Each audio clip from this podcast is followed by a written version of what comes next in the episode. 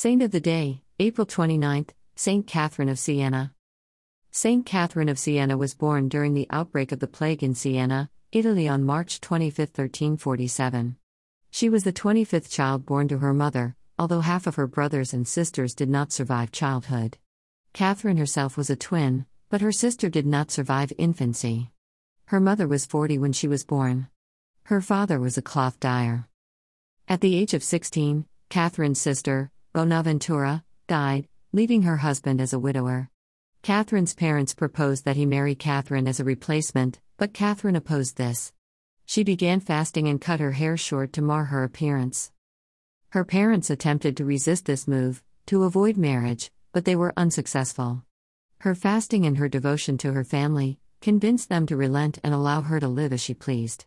Catherine once explained that she regarded her father as a representation of Jesus and her mother as Our Lady, and her brothers as the apostles, which helped her to serve them with humility. Despite Catherine's religious nature, she did not choose to enter a convent and instead she joined the Third Order of St. Dominic, which allowed her to associate with a religious society while living at home. Fellow Dominican sisters taught St. Catherine how to read. Meanwhile, she lived quietly, isolated within her family home. St. Catherine developed a habit of giving things away and she continually gave away her family's food and clothing to people in need. She never asked permission to give these things away, and she quietly put up with their criticisms.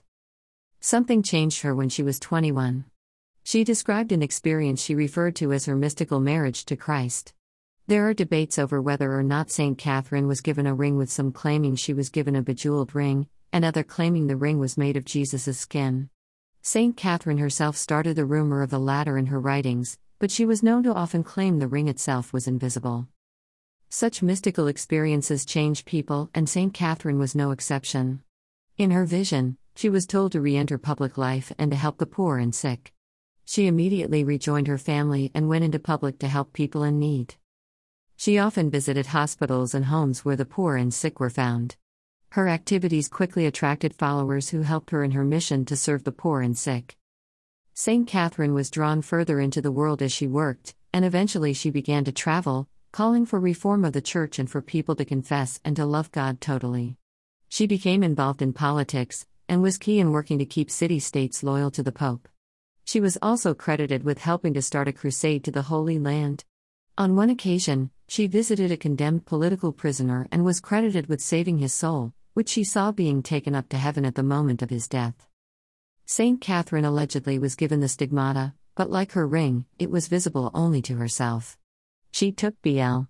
Raymond of Capua as her confessor and spiritual director.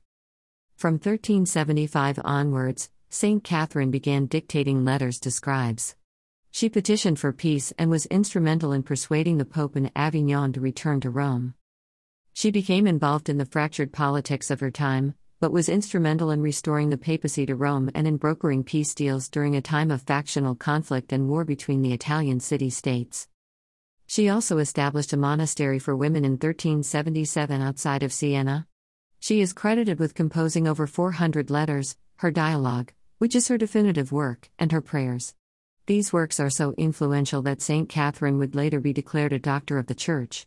She is one of the most influential and popular saints in the Church.